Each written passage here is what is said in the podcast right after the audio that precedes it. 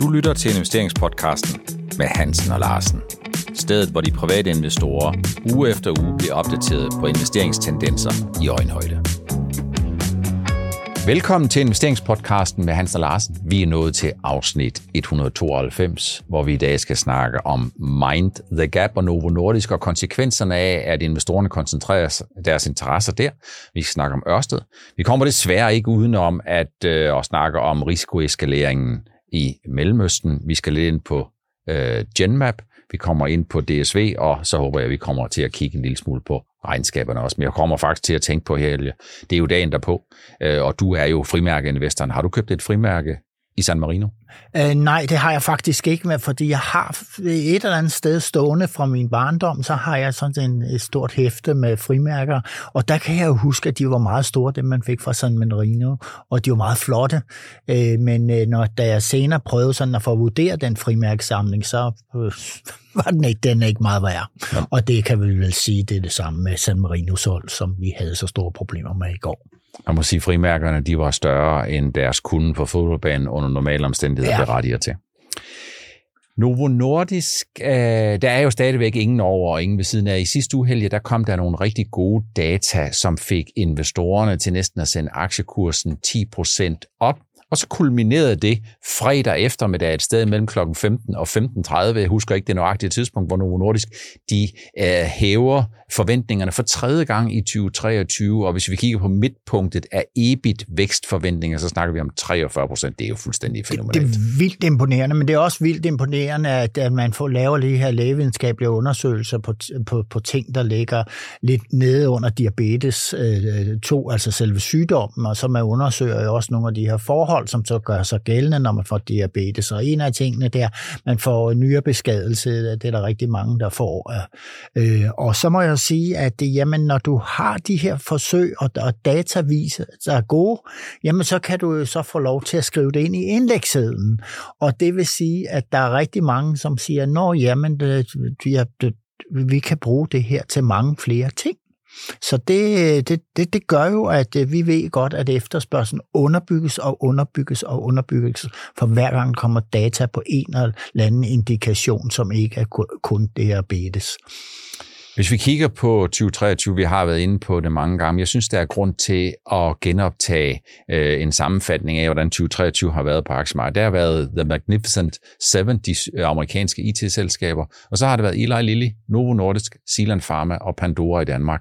Øh, og resten, det er der ikke noget, investorerne de er blevet særlig rige eller særlig fede af. Måske lige en lille smule med undtagelse, at nogle af bankerne, som i det mindste ikke er faldet, men som jo afspejler stigende øh, renteindtægter og netto øh, stigende rentemarginal. Men det er Helge, så er det jo sådan, at når investorerne koncentrerer deres aktieinteresse på nogle få selskaber, så er det jo ikke kun, når andre selskaber præsterer lidt ujævnt, som vi har været inde på. Det er jo ikke kun, når renterne de går op, og det, og det presser prisfastsættelsen af andre selskaber, men det er sådan lidt en tendens til, at Novo Nordisk simpelthen bare suger penge ud af andre aktier. Er det rigtigt eller forkert? Jamen, det er 100% rigtigt. Altså, du har et netværk herude på Nordvinet, og jeg har et på ProInvestor, og jeg vil sige, i hvert fald mit på ProInvestor, der er tingene, der, jamen, der er rigtig mange, der har flyttet deres penge fra andre aktier over i, i, i Novo Nordisk og øh, Silan Pharma. De to aktier er virkelig drivende. Så der er flyttet meget fra væk fra for eksempel Genmap og Bavarian Nordic, og hvad man ellers har investeret i, i Pharma-boldgaden, der har rykket det over.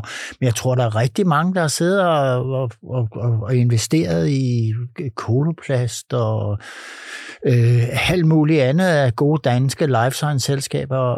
Jamen, de har flyttet penge over i Nordisk hvis de nu kan det, og det kræver jo meget, mange gange, at man har det i frie midler, fordi i pensionerne rammer man hurtigt et loft med den stigning, som Nova har, og Nova har haft det seneste års tid. Det vender vi en lille smule mere ja. teknisk tilbage til, men jeg tror faktisk bare sådan, så det bliver helt tydeligt. Jeg tror faktisk ikke kun, at Novo Nordisk spiser penge øh, fra andre farmaselskaber. Jeg tror generelt, de spiser penge fra det danske marked, for jeg tror simpelthen, at nogle udlandske investorer, som ikke nødvendigvis har et prædefineret sektormandat eller et eller andet, de tænker, hvad skal jeg købe i Danmark? Jamen, øh, hvis det er sådan, jeg spørger nogen, så vil de sige, hvis du ikke du har købt Novo Nordisk, så ser det jo mærkeligt ud. Og det er ikke en lovprisning og ikke en anbefaling af, om du skal købe eller sælge Novo Nordisk eller nogle af de andre selskaber. Men hvis vi sådan skal prøve at blive inden for sektoren, jamen så må man sige, Genmap øh, er jo faldet med øh, cirka 20 procent år til dato forud for i dag onsdag, hvor den så falder en 5-6-7 procent. Det kan skyldes, at Darzalex-tallene fra Johnson Johnson kommer lidt svagt ud, eller en lille my under forventningerne. Det kan også skyldes, at en ny analytiker initierer en negativ anbefaling. Men det kan måske også bare simpelthen skyldes, at der er nogen, der sådan siger, hmm, vi køber sådan set bare Novo Nordisk. Ja, det er der, og det, men det, det vil sige, at den udvikling har der været igennem længere tid, og det vil sige, at øh, derfor har man haft en negativ udvikling i blandt andet på Genmap-aktien. Men der er mange andre ting, der gør sig gældende for, for Genmaps øh, øh, mere eller mindre kurs kollaps i år. Det vil jeg til at sige lige efter den faldt 7% her til morgen. Øh, det er jo, at biotech-gryden, den er uinteressant. Der er ingen, der vil smage på den, hvad der er i den gryde der. Og det har jo bredt sig fra de mindste selskaber til de store selskaber også. Vi skal tænke på, at Genmap, det ligner jo faktisk et farmaselskab. Ikke? En stor, velpostret pengepunkt har man med over, langt over 20 milliarder kroner stående i banken. Så har man jo en fantastisk pipeline, hvor data hele tiden viser gode. Der er jo ikke kommet dårlige data for, for Genmap i, i, i de senere år. De har spændende produkter, der lige venter frem, for, for, hvor vi venter, at jamen, det er nogle ting, der kan afløse deres Alex og sådan nogle ting. Ikke? Så, så vi har alt det alt en, en god case, synes jeg, og jeg er farvet af, at jeg selv har aktier i selskaber, har haft det i mange år, men det er en god case, men det ligger i en forkert sektor. og man kan også se, at gode farmaselskaber, som ikke, ikke er inden for fedme, de har altså også haft det svært det sidste års tid. Så Pharma, Biotech, øh, som ikke har noget med fedme at gøre, de klarer sig dårligt, og Silan Pharma, som er et biotech-selskab, de klarer sig suverænt godt, fordi de er inden for fedmeområdet. Så, så man kan sige, at Silan Pharma er bare blevet det fede vedhæng til Novo Nordisk. Fuldstændig. Og så, og så sidder der formentlig også nogen, der sidder og kigger på nogle af de der øh, projekter, de skal lave nogle samarbejdsaftaler med i deres pipeline inden for de kommende måneder. Og måske er der også nogen, der sidder og kigger på, at Børinger Ingelheim de skal lave en milestone-betaling, øh, når man går i fase 3. Nu nævner du så de, alle de gode ting, der, der er oven i alt det her fedme, som, som, som, som virker som magnet på investorerne. Øh, og så er det bare at sige, jamen, øh, um, tingene ændrer sig på et eller andet tidspunkt. Det, det ved vi jo, sådan går det. Øh, men lige nu er, er det meget, meget koncentreret om en, en bestemt sektor, og så de her amerikanske syv stykker øh, selskaber derovre, som alle snakker om. Så det er endnu en gang en understregning af, at det er ikke en anbefaling om at købe eller sælge i Silan Pharma, Novo Nordisk, Genmap eller de andre selskaber, som vi nævner, for vi kender jo ikke din investeringshorisont og risikoprofil. Men jeg kan godt tænke mig bare lige kort komme tilbage til, du nævnte det jo sådan lige lidt selv, er jo 20%-reglen. Og 20%-reglen den går på, at et selskab ikke må udgøre mere end 20% i en pensionsordning. Øh, og det kan vel spille lidt en rolle i relation til Novo Nordisk, men man skal nok ikke overdramatisere den, for Novo Nordisk er jo en 400 øh, milliarder euro markedsværdi, og udlandet ejer ja. også en hel del, så der er nok en, trods alt en overgræns for, hvor stor en del af den her danske 20%-regel, der kan spille ind. Tror du ikke det? Jo, det tænker jeg ikke på. Jeg tænker ikke så meget på, hvor, hvor, hvordan det kan, det kan spille ind på, på antallet af købere i Genmap, og hvor, hvor høj den, eller i Novo, og hvor høj den daglige omsætning vil være og sådan noget. Det er slet ikke sådan, jeg tænker på det. Jeg tænker bare på de stakkels mennesker, der, og det er vi rigtig mange, der er, der har vores investeringer i vores pensioner. Vi sidder jo bare og kigger på, og det har vi jo gjort meget længe, øh, at Novo, over, øh, det, øh, der har vi mere end 20 procent. Og der er det jo meget interessant, tænker jeg, når vi er låst på noget af det gode og det fede, og ikke har lyst til måske at købe amerikanske aktier, jamen hvor, hvor, hvordan skal man så stille sig i den her situation? Ikke? Det var mere det, jeg tænkte på, da vi drøftede det her, før, før, før vi, vi har den her optagelse. En af de der ting, som optager investorerne, det er også Ørsted. Ørsted de kommer med tredje kvartalsregnskab den 1. i 11. Der tror jeg, der er rigtig mange, der lytter med. Jeg har kigget en lille smule på indtjeningsforventningerne, og indtjeningsforventningerne de afspejler fuldstændig den risiko, som Ørsted selv øh, meddelte den 29. i 8. for at de kom til at lave en samlet nedskrivning på 16 milliarder kroner. Øh, investorerne de tager udgangspunkt i, at det bliver et 2023-fænomen, og at øh, det ikke får nogen langtidseffekt. Men hvis det var sådan, Helge, at investoren ligesom tænker, okay, Ørsteds investeringsprogram på 475 milliarder, kroner frem til 2030, udtrykt på kapitalmarkedsdagen og gentaget, og øh, forventninger om, at de kan lave et afkast af den investerede kapital på 150-300 basepunkter over den, den, det gennemsnitlige kapitalomkostning bakken, jamen øh, så kan man vel egentlig sige, at så ville investorerne næppe være helt så nervøse for aktien, som de er i dag. Så der er nok nogle, måske nogle forventninger, der ikke er blevet tilpasset i konsensus, eller hvad?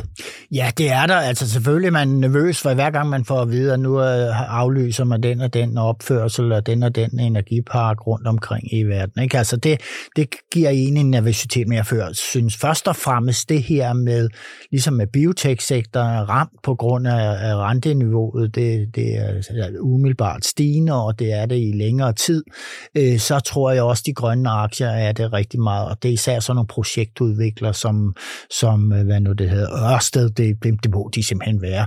Også nu, bare i går, Per, der kommer der gode tal fra, eller der kom gode tal fra detaljhandlen i USA. Det er jo ikke så godt, fordi så skal man jo holde renterne op længere, fordi forbrugerne de byder til vold, ikke? Og, og efterspørgelsen er ikke dæmpet.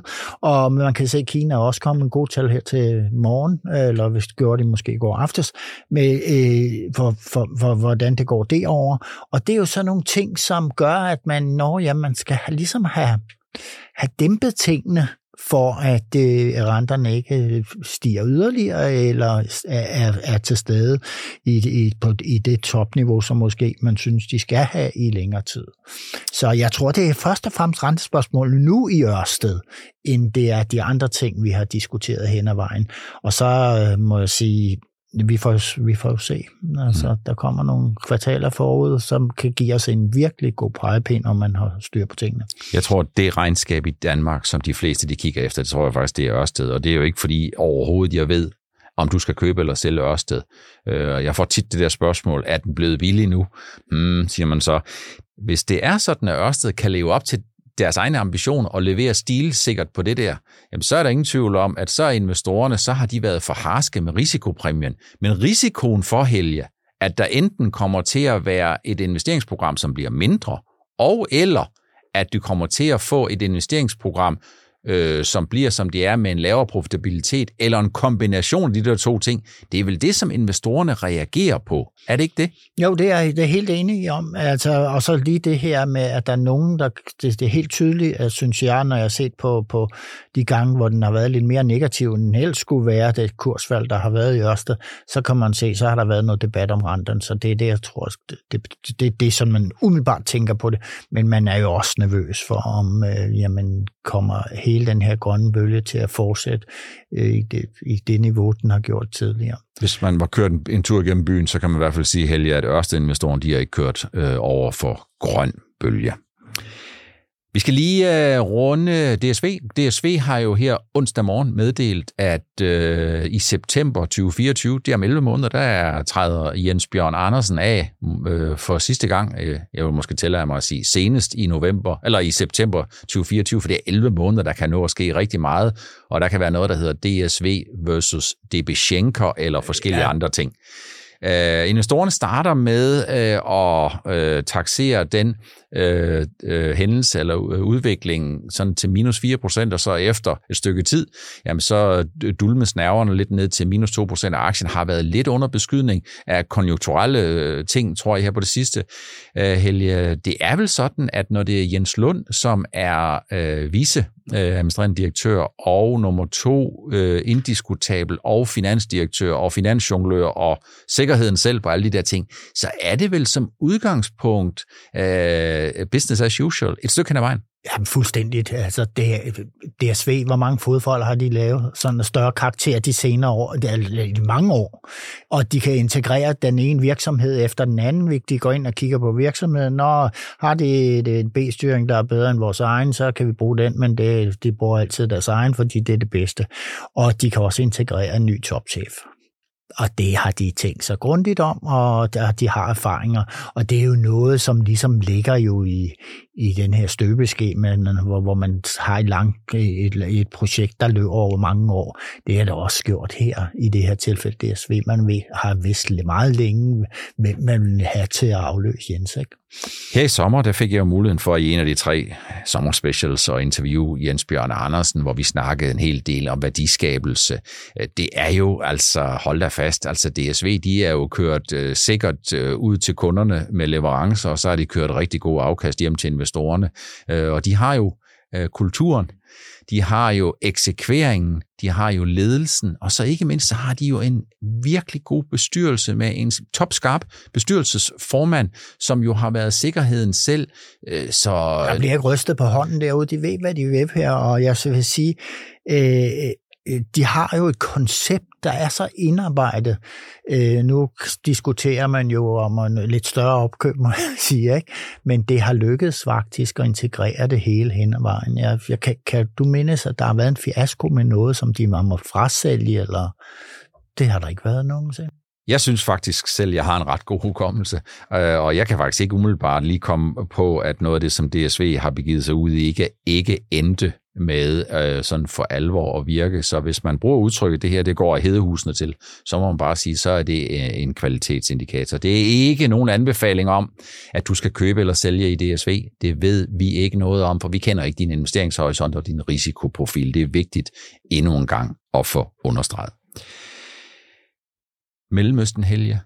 Det virker som om, at øh, der er en reel risiko for, med det, der skete tirsdag aften, uanset hvem der måtte være og bære skylden, øh, at der er en risiko for, at øh, der sker en eskalering af situationen, og det er jo altid sådan, at uanset om det værste, der sker, det er, når menneskeliv de går tabt, jamen så der, hvor de finansielle investorer, de sidder og kigger, det er jo på olieprisen. Og olieprisen er altid det geopolitiske gissel, når det er sådan, at der er fornyet og alt for store spændinger i regionen. Det er fuldstændig rigtigt, og vi så også en stigning i olieprisen her. Nu var den ikke så voldsom, men, men den kunne også være det dels afledt af, at du har skrevet om det, og vi har lagt op på ProInvestor i morges med olieprisen, der sammenhæng mellem Mellemøsten, øh, at øh, ja, der er jo også lige kommet de her tal for forbruget i USA, og så der er lidt mere gang i Kina, end man regner med. Det er ligesom Ørsted, det, man så tænker man renter der, men her tænker man jo, at der vil komme et større efterspørgsel, og så er olielærerne lave, lave i USA lige for øjeblikket. Så den sammenhæng er der også, men, men det er helt klart, at altså, det, Mellemøsten er jo sådan et omdrejningspunkt for olie, så, så det, det, kan, det, kan, det er meget, meget vel at være, at olieprisen stiger meget kraftigt, hvis situationen eskalerer dernede. Og især som du snakker om sidste gang med Iran og USA vil komme og slå dem lidt på, trykke dem lidt på maven og sige, ja, vi vil ikke have noget af jeres olie ud på markedet. Så det er jo desværre en ekstremt ulykkelig situation, uanset hvordan man vender og drejer det. Og det er for mig som voksen menneske en påmindelse om, at vi stadigvæk er meget afhængige af den olie, øh, som øh, jeg jo husker. Øh, den første oliekrise i 1973, både med de bilfrie søndage, og vi skulle tage nogle kortere bade. Og så skulle... Vi løb på, jeg løb på rulleskøjter og på skateboard, det gjorde vi på motorvejen der nogle af de der søndage. Så på en dårlig dag, så kan man ligesom sige, er vi virkelig ikke kommet videre, og er den grønne omstilling ikke kommet videre, og er vi ikke kommet videre med hensyn til at få frigjort os fra afhængigheden af olien, og der må vi bare konstatere, og hvis vi skal have holdningerne væk, så er det klare svar nej. Øh, og olien, den er, uanset om folk, der følger med, om de synes, det er rart at høre det eller ej, så er vi dybt afhængige af olien de kommende år, eller måske årtier endnu. Det er der ikke ændret noget ved. Der, hvor vi bliver mindet om det, det er hver eneste gang, når vi har en situation, der spidser til, og det er jo det, der sker i Mellemøsten nu. Ja, desværre. Vi er på vej ind sådan for alvor i regnskabssæsonen, Helge, og vi har været op tidligere, hvor vi har kigget på nogle enkelte selskaber, men altså regnskaberne bliver vel okay. Øh, de første regnskaber, vi har set fra de amerikanske storbanker, er jo faktisk egentlig rigtig udmærket, og det er vel ikke så mærkeligt, fordi der er stadigvæk relativt god gang i økonomien, i den amerikanske økonomi. Det kan man se med hensyn til renteudvikling, man kan se det med hensyn til detaljsalgstallene, man kan se det med hensyn til, at bankernes netto renteindtægter stadigvæk holdes på et ret højt niveau, men det er ikke sikkert, at bankregnskaberne det bliver det, der kommer til for alvor at definere Q3. Nej, slet ikke. Det er det ikke, og fordi øh, man kan jo se, jeg ved ikke, har du set stigningerne ved på til de amerikanske banker, der er kommet med regnskaber? Var det ikke forholdsvis behersket også, trods alt?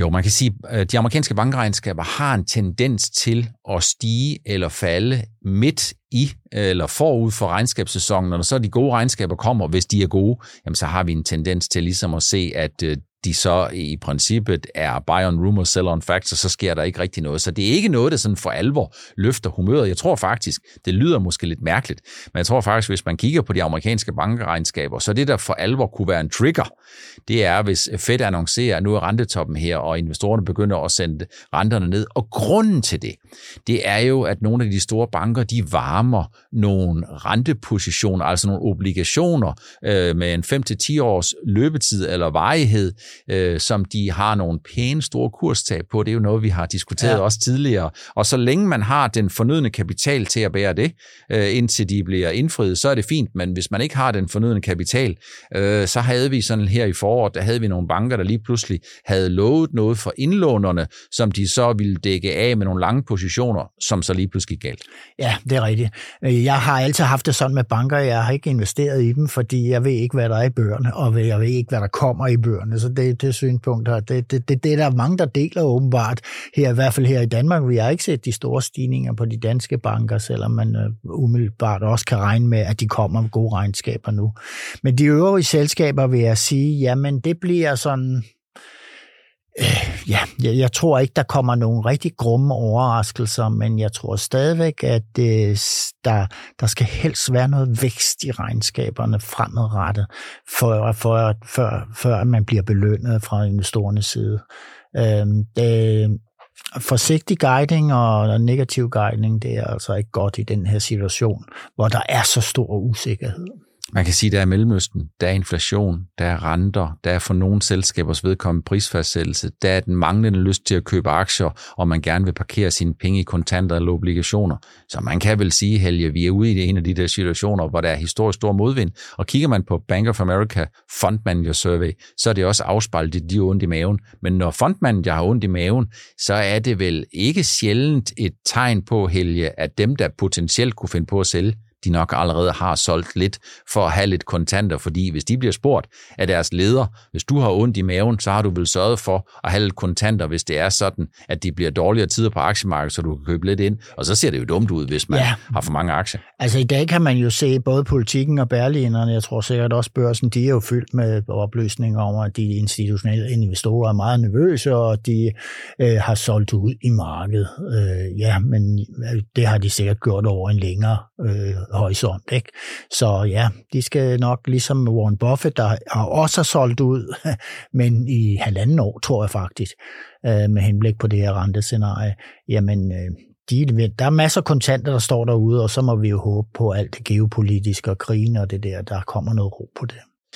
Det, der vel også er det store spørgsmål, det springende spørgsmål, Helge, det er jo ikke kun om de enkelte selskaber, de kommer til at indfri forventningerne eller overgå dem, men det er vel også om den her koncentrationstendens med The Magic Seven, Eli Lilly, Novo Nordisk, øh, Silan Pharma og Pandora, om den ændrer sig. Vil det ændre sig her i, efter, her i og efter Q3? Og det tror jeg vel ikke. Nej, det tror jeg heller ikke, men jeg vil sige, for alle os, der sidder med, med, med, med pensionerne fyldt op til renten, op til det, det over de der 20 procent med, med, med Novo og med Silan Pharma og hvad der ellers er, danske selskab Pandora, hvis man nu sidder med den, jamen øh, det kan, vi skal jo, hvis der kommer indbetalinger på vores pensionskonto der, jamen så skal vi jo placere de penge andre steder, og hvis man er til danske aktier, så skal man jo kigge på de her regnskaber, der kommer nu, øh, hvad, eller man kan jo så vende vente med at lade, have nogle penge stående på pensionskontoen.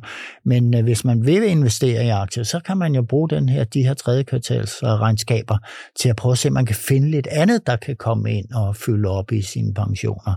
Og der vil jeg sige, der skal man jo, er der masser af gode danske selskaber, man kigge efter, man kigge på nøgletallene på, at de har de fået for mange bank her i det sidste års tid, og så kan man øh, gøre, som jeg gør, måske købe en lille smule af dem, og så supplere hen ad vejen. Der kommer jo flere kvartaler fremadrettet. Det bliver i hvert fald under alle omstændigheder spændende og interessant at følge med i, øh, hvordan øh, regnskaberne kommer til at udvikle sig. Det kommer vi til at rapportere rigtig meget mere om i løbet af de kommende afsnit af Investeringspodcast med Hans og Larsen. Det var alt for afsnit 192. Tak fordi du stadigvæk synes, det er interessant at blive investeringsopdateret på det, der sker på de finansielle markeder og, inter- og interesserer flest mulige på lige underkanten af 30 minutter. Jeg håber, at vi høres ved i næste uges afsnit 193 af investeringspodcasten med Hansen og Larsen.